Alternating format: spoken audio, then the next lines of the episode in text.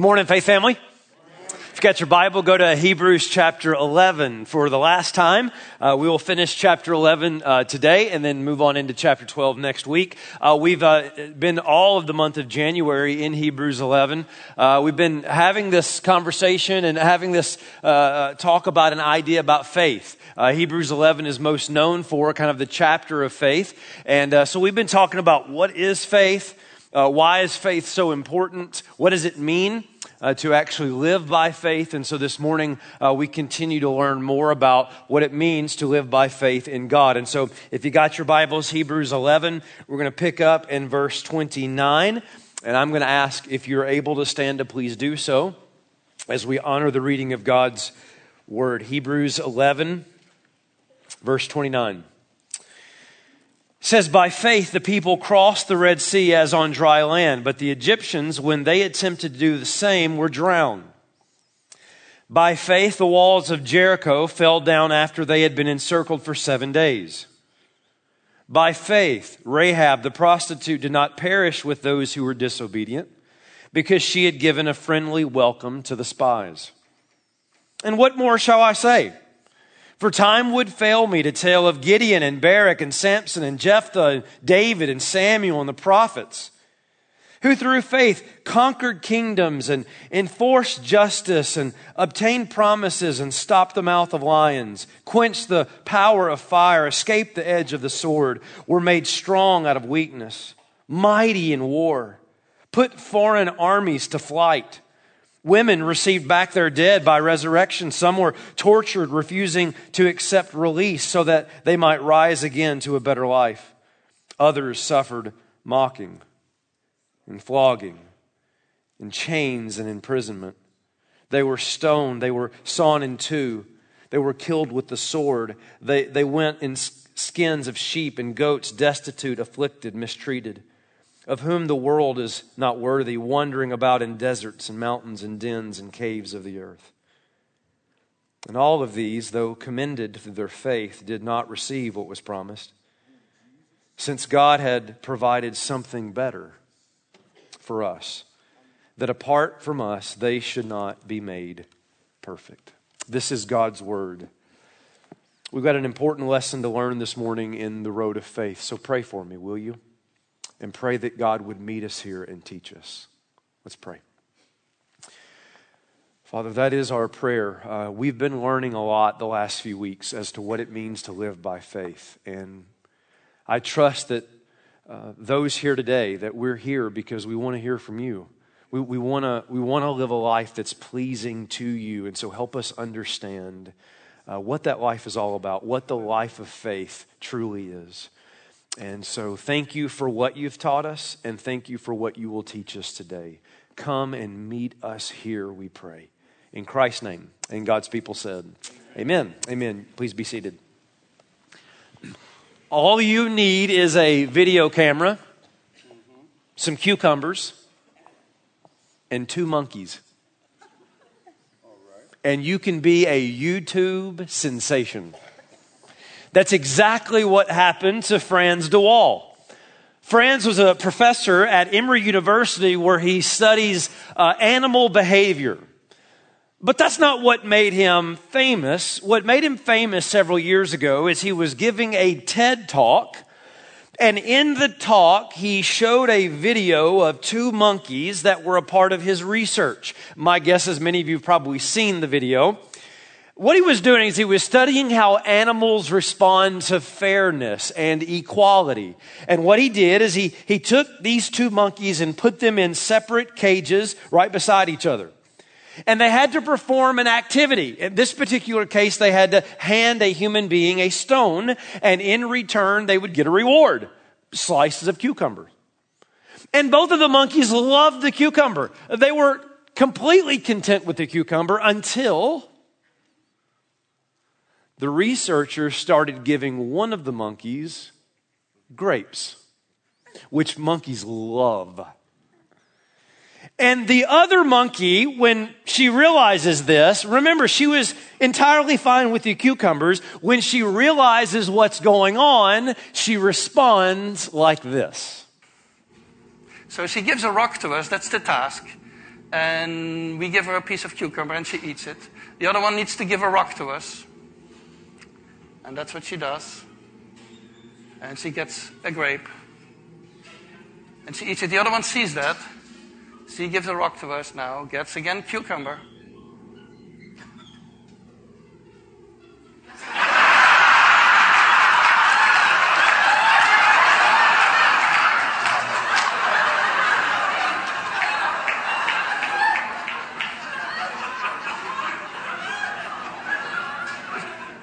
She tests the rock now against the wall. She needs to give it to us. And she gets cucumber again.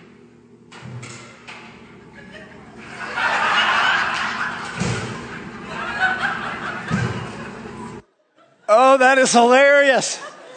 That is one mad monkey. Now we laugh at that. In fact, I've seen that video numerous times and I laugh every single time, probably because it reminds me of my children. But we laugh at that. The truth of the matter is, we do the exact same thing.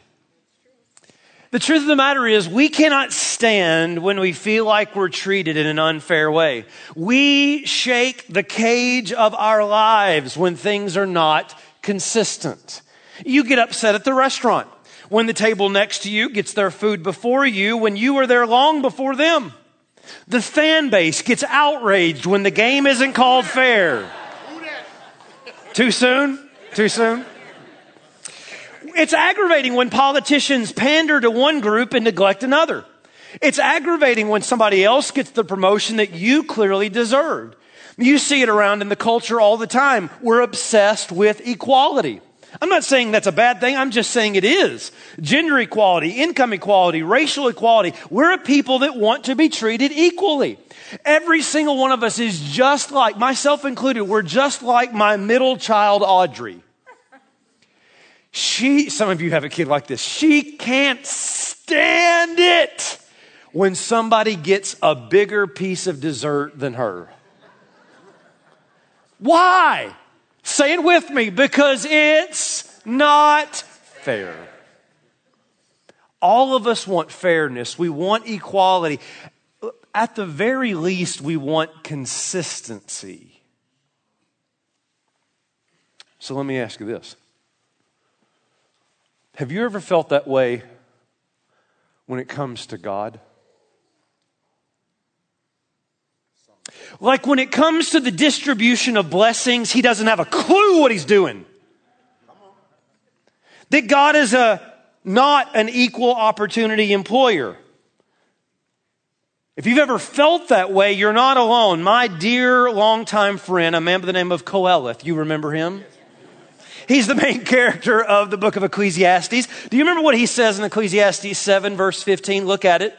In my vain life, okay, give him a little bit of grace, I have seen everything, everything under the sun. And here's what I've discovered there is a righteous man who perishes in his righteousness and there is a wicked man who prolongs his life in his evil doing. Do you know what he's saying? If you look at life, you will discover that the consequences of life are not handed out fairly. Sometimes the good die young. Sometimes the evil live long. And it shouldn't be that way. Somebody runs you off the road, they ought to break down right then, right there. Amen?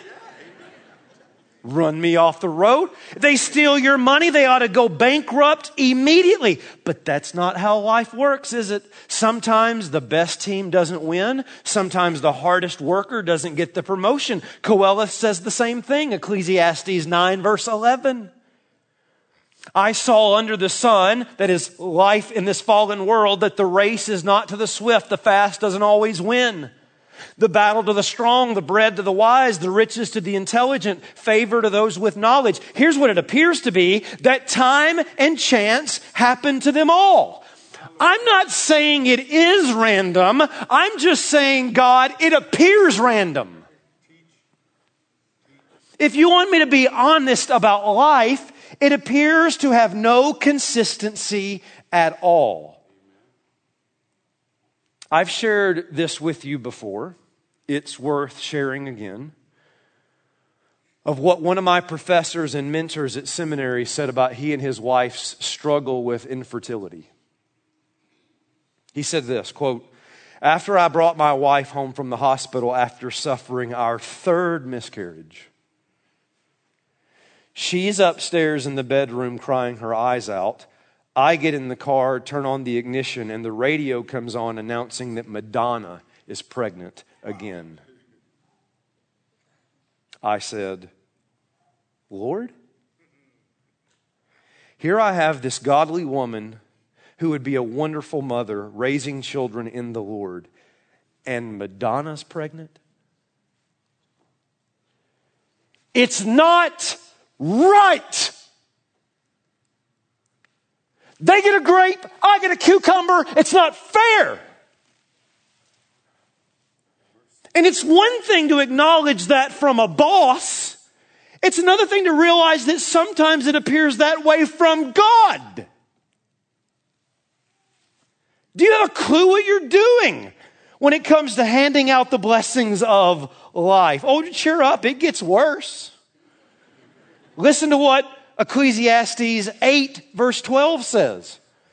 Though a sinner does evil, uh, watch this, does evil a hundred times and prolongs his life, yet I know that it will be well with those who fear God because they fear before him. Now, verse 13, next verse.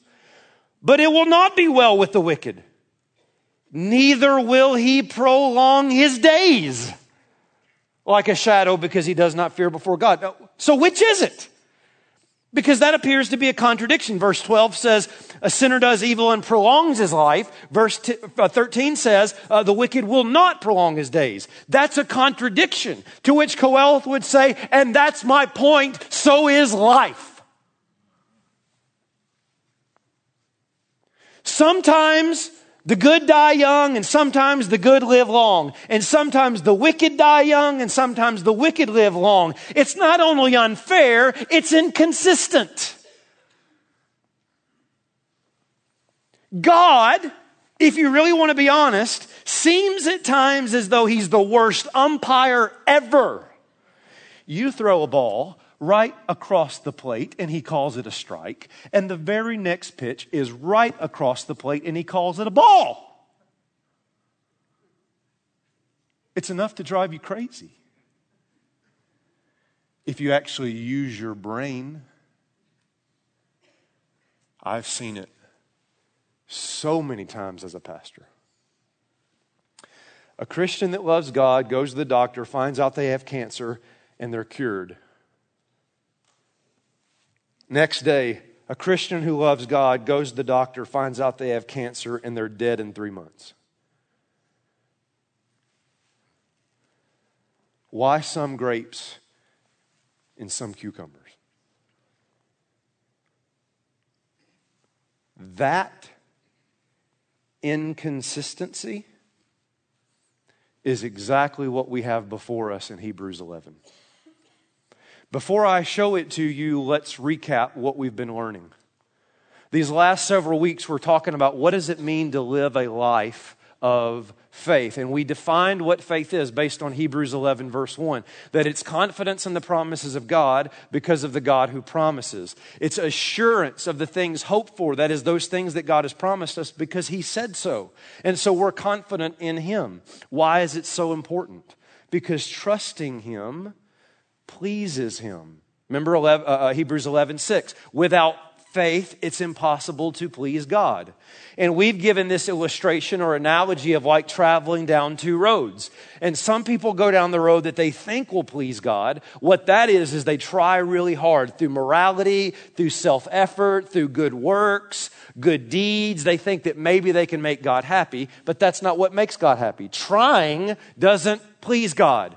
Trusting is what pleases God. It's when you have faith in Him, when you trust Him. The way this road works, do you remember, is, is uh, you enter into situations in life. God has said specific things in His Word, and you trust Him. Trust Him. And in trusting Him, You please Him. And we've learned some lessons about this road of faith to help us understand what this means. I don't have time to elaborate on them, but let me just give you them quickly. Number one, that sometimes you got to trust that God's way is better than your way. Hello? Amen. Abel had to do that. You have to trust God's word, even if it means you won't be popular. Enoch had to do that. When you walk down the road of faith, there will be times you will not fit in the world because of what God's word says. Thirdly, you got to trust God even when his ways seem weird. You know, like build an ark? Do a what? Respond how?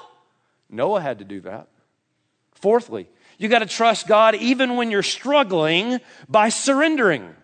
Abraham struggled and pushed back and, and, and made mistakes and eventually surrendered to God by faith. Last week we learned that you got to trust God even when you're afraid. There will be times when you are afraid. We learned that in Moses that the faith in the Lord overcomes the fears of life. And then here's what we've got to learn today. It is so important. It's so important. So important. Please, please, please listen today. You've got and I've got if we're going to last on the road of faith, we got to trust God when the outcomes seem unfair. We have got to learn to trust God even when the outcomes seem unfair. And here is why. And I'm going to say this many times today, okay? So I'm trying to ingrain it in your mind. The reason this is the case, are you listening? Am I with me? Is because on the road of faith, the object of your faith is more important than the outcomes of your faith. The object of your faith, that is God, is more important than the life that you want. And part of what I'm on a campaign today to, uh, to expose is this lie that some of you have heard in church and some of you have heard from the counsel of other Christians. It goes like this. You know, if you just had more faith, it'll turn out the way you want it. That's a lie. This idea is not that if you have faith, you'll get the life that you want. And many times, if you have faith, you won't get the life that you want, but you'll please God. Watch what happens on this road of faith. Verse 29. By faith, the people crossed the Red Sea as on dry land, but the Egyptians, when they attempted to do the same, were drowned. By faith, the walls of Jericho fell down after they had been encircled for seven days. By faith, Rahab the prostitute did not perish with those who were disobedient because she had given a friendly welcome to the spies. Now, stop right there. What do all those verses have in common? All those verses are talking about victory, they're talking about deliverance. Uh, they're describing the victories that happened in the lives of God's people as they lived by faith. So, for instance, you have Israel. They're, they're right there at the water's edge at the Red Sea, and, and the Egyptian armies are gaining, and, and they're fearful. And what does God do? He parts the sea, they cross on dry land, and the Egyptian armies are destroyed. And it's a victory. It's an amazing victory. They've now been set free from a people that had oppressed them for years. Do you think they celebrated? You better believe they celebrated. In fact, this is what I, I, am sure it looked like something like this.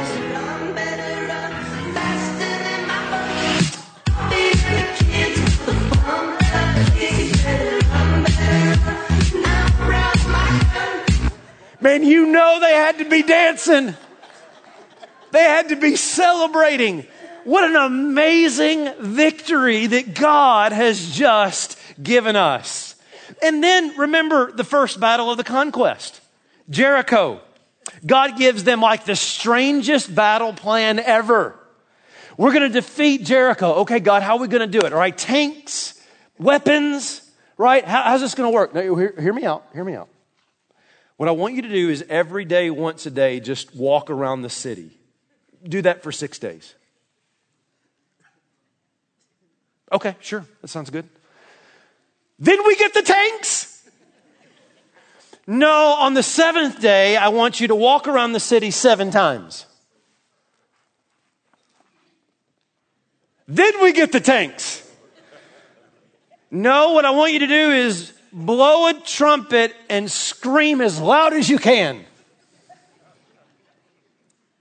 That's the plan. That, this is what you want us to do. This is how we're going to be victorious. And they trusted the promise, and the walls came crumbling down. Victory! On this road of faith. And then you remember in Jericho, this prostitute of all people named Rahab. She puts her life on the line to help Israel rather than her own people. And because of that act of faith, she is delivered. And then the author gets to this point where he's like, I'm running out of time here. And there's so much more I could say. Does that sound familiar? Right? Like every week here. And so he just goes rapid fire. Look at verse 32. He mentions Gideon, who had victory over Midian, Barak, who had victory over uh, Sisera, Samson, who had victory over the Philistines, Jephthah, who had a victory over the Ammonites, David, who's the most, most victorious king in Israel, Samuel, who had victory over the Philistines, and look at all that was accomplished, verse 33. Through faith, they conquered kingdoms, enforced justice, obtained promises, stopped the mouths of lions. They quenched the power of fire, escaped the edge of the sword. Uh, they were strong in weakness. They were mighty in war. They put foreign armies to flight. Even some women received back their dead by resurrection. That happened in Elijah and Elisha's ministry. In other words, think of all these amazing victories that happened along the road of faith. Can I just tell you this this morning, faith family? Our God is a victorious God who gives victory in the lives of those who live by faith. Yes, he does. Glory, hallelujah. That's what he does. That's who he is. And, and, and let me just make this little footnote here. It's not the main point, but it's worth reminding you is that if you studied all these individuals in their full context, you would see that this is also a list of failures. Quickly, Barak lacked courage. Gideon asked for signs. Samson had many infidelities. Jephthah vowed to sacrifice his daughter. Samuel's sons did not turn out very good. Uh, Rahab lied and was a prostitute. David was an adulterer and a murderer, and yet they are not remembered for their failures. They are remembered for their faith. And you had better say hallelujah. Hallelujah. Because the good news of the gospel, my dear friend, is you are not defined by your sin, you are defined by your Savior. And though this road of faith is filled with people that expressed faith, it was not without failure. But faith in a great God overcomes great sin. The point is that each of them were given a promise, and they wait for it, trusted. They trusted the promise of God, and they were given victory. Faith family, these are the stories that books are written about, movies are made of.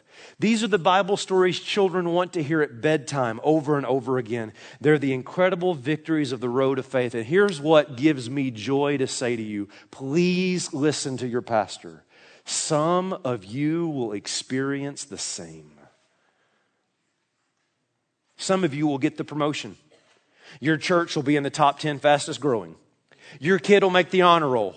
Your marriage will be a field of roses. You'll lead your coworker to Christ. Your husband's cancer will be healed. Your book will make the New York Times bestseller list. You'll live to 80 and die peacefully in your sleep. You'll buy low and you'll sell high. You'll experience what the old hymn says. I remember singing it as a kid. There shall be showers of blessing. This is the promise of love. There shall be seasons refreshing, sent from the Savior above.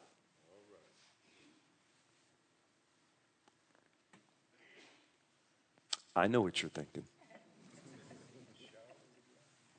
Some of you who've been here a while are turning to that guest seated next to you saying, He's just setting us up. He's about to lower the boom and give us, but And so as I'm preparing this, I'm thinking, I know that's what people will anticipate at this point. So I'm just going to stop and I'm going to say something. Can I say something? I'm going to say something. There is another side, but before we get to the other side, here's what I got to say. Three things, actually. Number one, never be ashamed of God's victories in your life. We got this thing in evangelicalism called evangelical guilt. And it goes like this. If anything ever successfully has happened in your life, repent immediately. I experienced this when our church made the fastest growing list. Uh, I felt like every conversation that I entered into when that was brought up, I had to clarify this and explain that and then preface this. And eventually I just felt like God said this, would you just shut up and give me praise for the work that I want to do at Berean? I don't need your clarification. I don't need you to explain me. What I want you to do is just be grateful that I'm doing something in your life. Thank you. Thank you, If you've been successful and you've experienced good things and your kid made the honor roll, you know what you ought to do with that? Praise Him. Don't be ashamed of that. God has dealt you blessing. You have nothing to be ashamed of. Secondly, told you I'd say something. Secondly, is do not be jealous of God's victory in other people's lives. This is just as important. Rejoice, the Bible says, with those who rejoice. Now, what I'm about to say, I mean metaphorically, but it might apply literally. Here it is. If you can't rejoice in another person's pregnancy, because of your infertility, the enemy has stolen your joy. Because jealousy of others will destroy joy in God. And here's why. And here's the third thing of something I got to say. It's because God deserves praise for all the victories of life, whether they're yours or someone else's. On this road of faith, God is going to deal hands of blessings. Praise Him! He's worthy of glory and honor for the victories He gives. Don't be ashamed of it. Don't be jealous of it. Give him praise for it. Here's the point on the road of faith, as we travel down this road, here's what we learn. When you trust God in those victories, in those good times, you please God. You please Him. Now, as Paul Harvey would say, most of which you have no idea who that is the rest of the story. The but you've been waiting for. Verse 36. Others. Do you see the shift in the text? Others suffered mocking, flogging, chains, and imprisonment. They were stoned and sawed in two. They were killed with the sword. They went about in skins of sheep and goats, destitute, afflicted, mistreated, of whom the world was not worthy, wandering about in the deserts and mountains and in the dens and caves of the earth. This is the list nobody wants to be on. And it's probably the part of Scripture your Sunday school teacher ignored. And the reason was is because this lie has been taught. And the lie is this. The more faith you have, the better your life will be.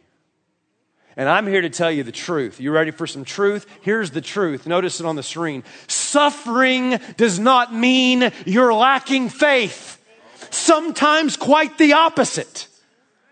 Sometimes the reason that you're suffering is because you have faith. That's what the author of Hebrews wants to say to these Hebrews.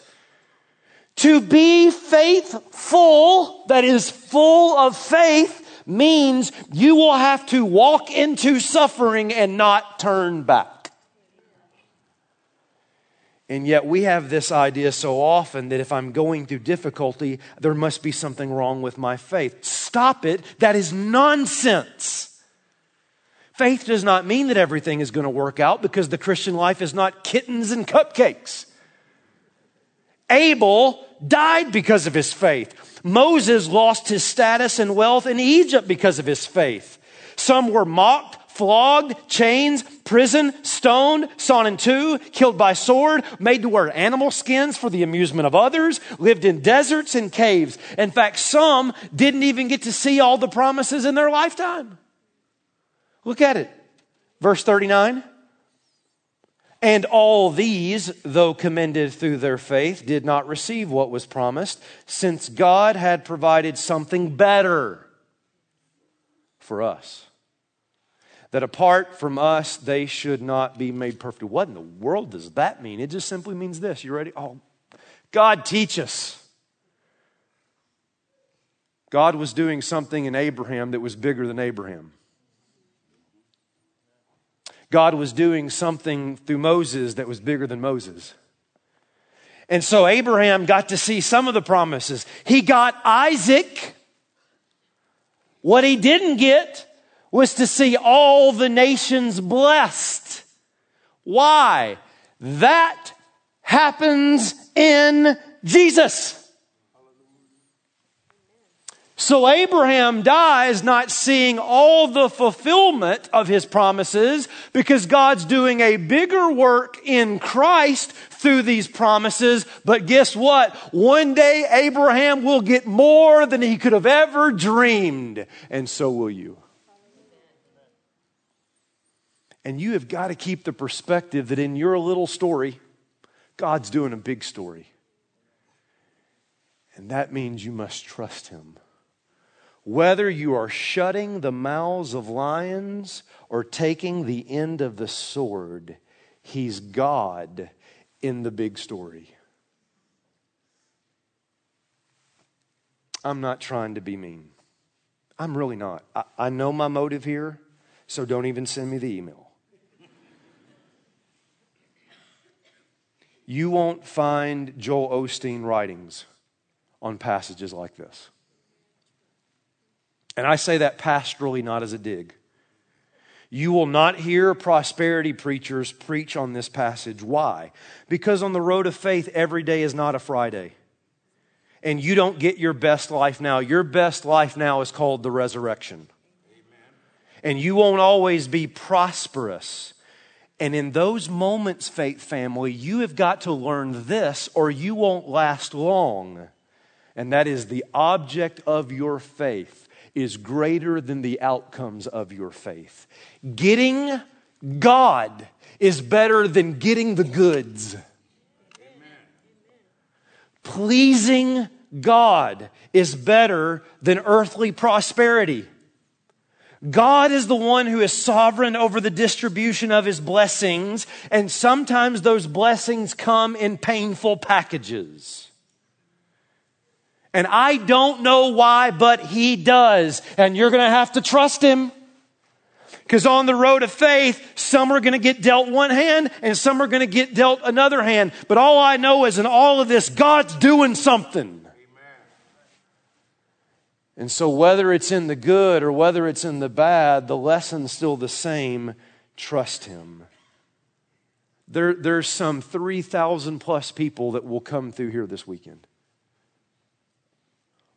And I wouldn't be a pastor worth a thing if I didn't say this. Some of you will live by faith and it won't go well. You won't get the promotion. Your church won't grow.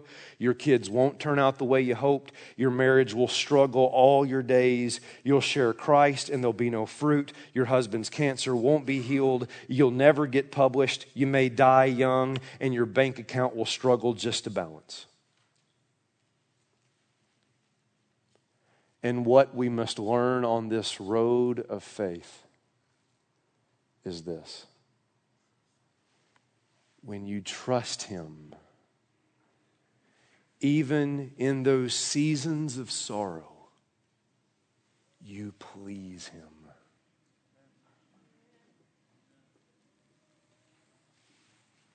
Habakkuk 3, verse 17. Though the fig tree should not blossom, nor fruit be on the vines, The produce of the olive fail, the fields yield no food, the flock be cut off from the fold, there be no herd in the stalls. In other words, in an ancient Near Eastern mindset, there's total famine and destitution. Yet I will rejoice in the Lord. I'll take joy in the God of my salvation. God, the Lord, is my strength. What is Habakkuk saying there? The object of my faith is more important than the outcomes of my faith. I don't rejoice in trees. I don't rejoice in cattle. I don't rejoice in, in fruitfulness. I rejoice in God. And whether the Lord gives or the Lord takes away, I have God. I'll trust Him.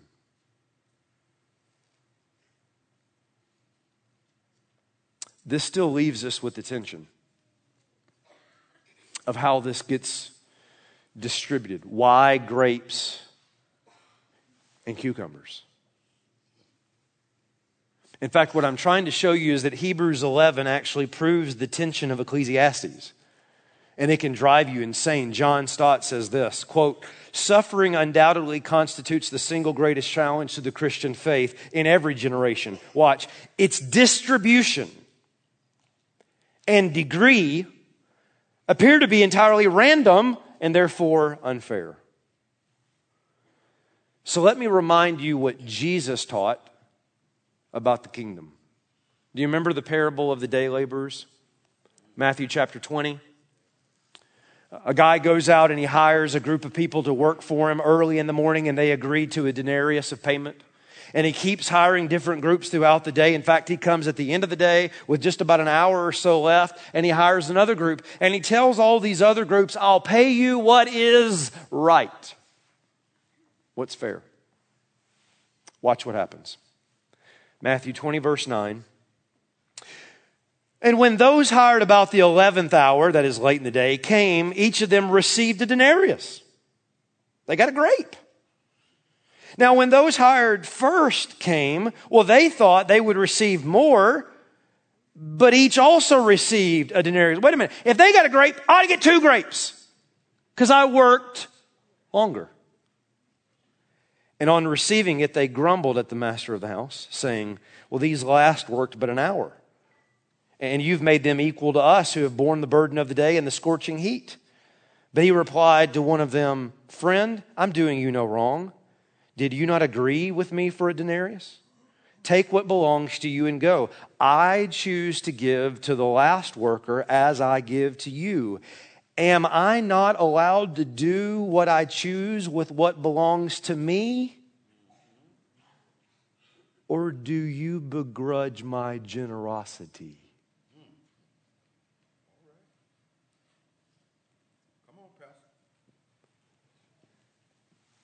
Because if you want to be real, it's only by grace you're on this road of faith to begin with. And if all you get at the end of the road is God forever, sister, that's enough.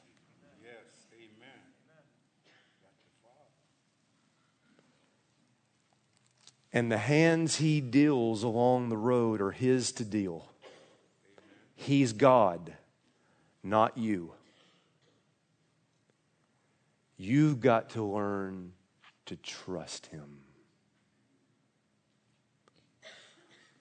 On this road of faith, brother, sister, I'm not saying this is easy. I'm just saying this is how it is. That what we've got to learn is that you got to trust God with whatever the payment. Because whatever the payment is, it's grace. And when you do, you please Him. You please Him. Because, because the object of our faith is more important than the outcomes of our faith. Let me show you that quickly and we'll close. Look at how the chapter starts. And I want to prove to you why I'm saying the object of faith is more important than the outcomes. Look back at chapter 11, verse 1. Now, faith is the assurance of things hoped for, the conviction of things not seen. For by it, that is by faith, the people of old, all these people we've been talking about for these several weeks, received their commendation. Here's the point Do you know what was consistent among all these people? It wasn't the circumstances of life. And, and in fact, uh, Abraham is very different than Gideon. Abraham gets to be the father of many nations. Gideon doesn't get to be that. Gideon's story is different than Abraham's story, except for one thing faith. The constant in their life was not the circumstances of life. The constant thing was confidence in God. Because the road of faith is about a who, not a what. It's not getting somebody else's story. It's trusting God in your story. Are you with me? That's what's consistent. The one thing that's constant on this road of faith is God and faith in God. Everything else we have to trust.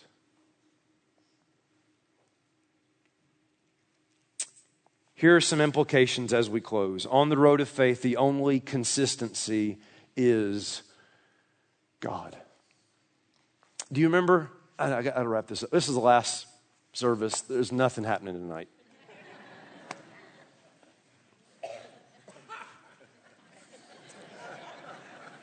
Take your time. Do you remember Paul in Philippians when he says, Whether I have a lot or whether I have a little, I'm good. I'm content. Why? Because I have God. And that's what this race is all about that I might know Him. Everything else is rubbish. Are you getting it? Yes. He's the constant, not the circumstances of life. Two, on the road of faith, the goal is to please God. Don't ever forget that. The goal is not to get the kind of life you want, it's to please God with your life. And without faith, it's impossible to please Him. Thirdly, on the road of faith, endurance matters more than escape. Endurance matters more than escape. That's what all of this is about, is endure to the end. Now, now, now keep in mind, you know, sometimes I have to be careful. I'm, I'm kind of giving you some things that other services didn't get. Okay? Are y'all, are y'all all right with that? You know, the problem with teaching general principles like that is I'm not saying that there aren't situations that you shouldn't get out of. I mean, if somebody's in an abusive situation, it doesn't mean, well, you just need to endure that. Not as, no, no, that's not what I'm saying at all. I'm talking about in faith. When we're talking about suffering for our faith, it's not, well, how do I make my life more comfortable? It's how do I endure for Christ? That's what I'm talking about.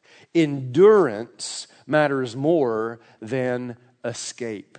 That's what all this is about, and I'll show you this even more next week as we get into chapter 12. Let me give you one last one, and then we will wrap it up, I promise. On the road of faith, obedience is more important than outcome.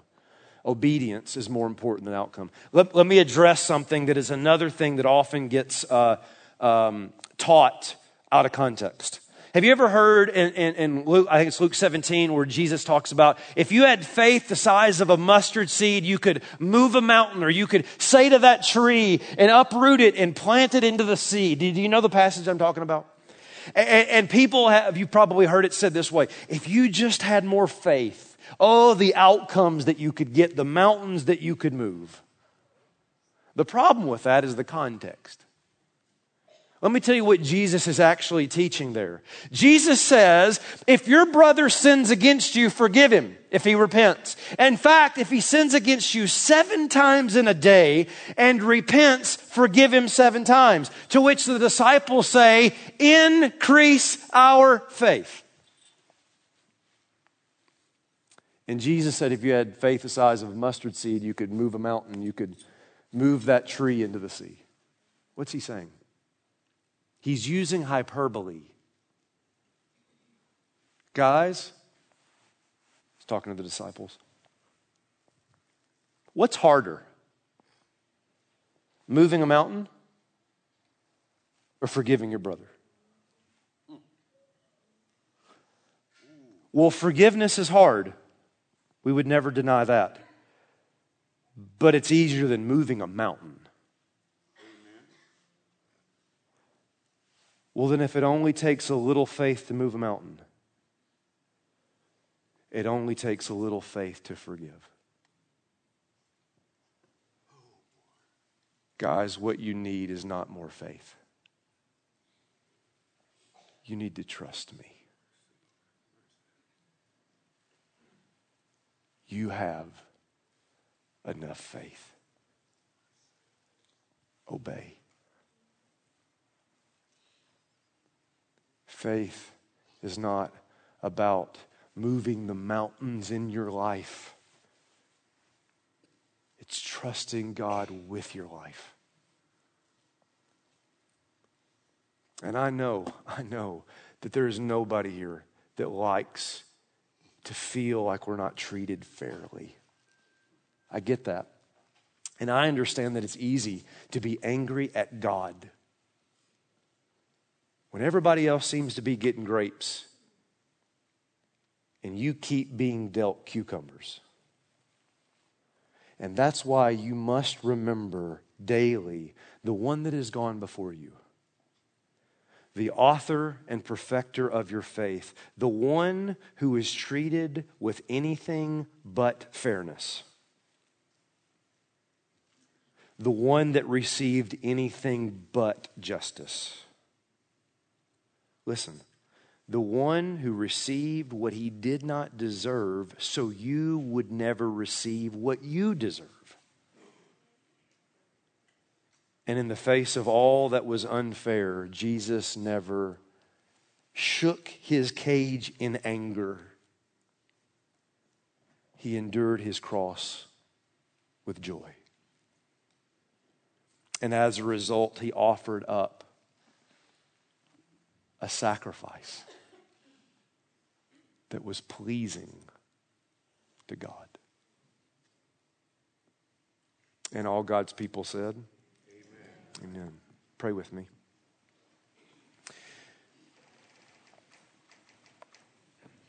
God, help us think rightly on the road of faith. We have been told at times that if we just had more faith, things would turn out. Your word says the opposite. Sometimes faith will mean it won't turn out,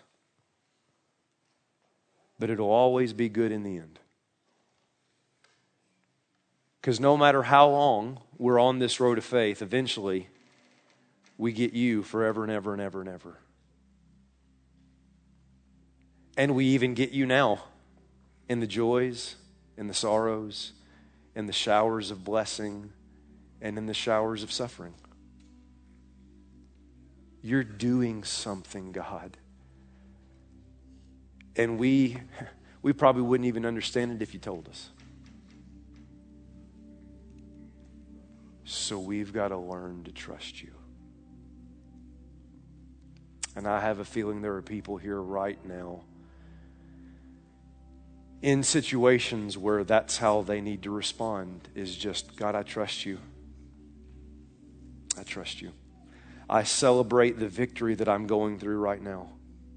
I cling to you in the sorrow and hurt that I'm facing right now. But through it all, I believe. I believe. God help us. In Jesus' name, amen.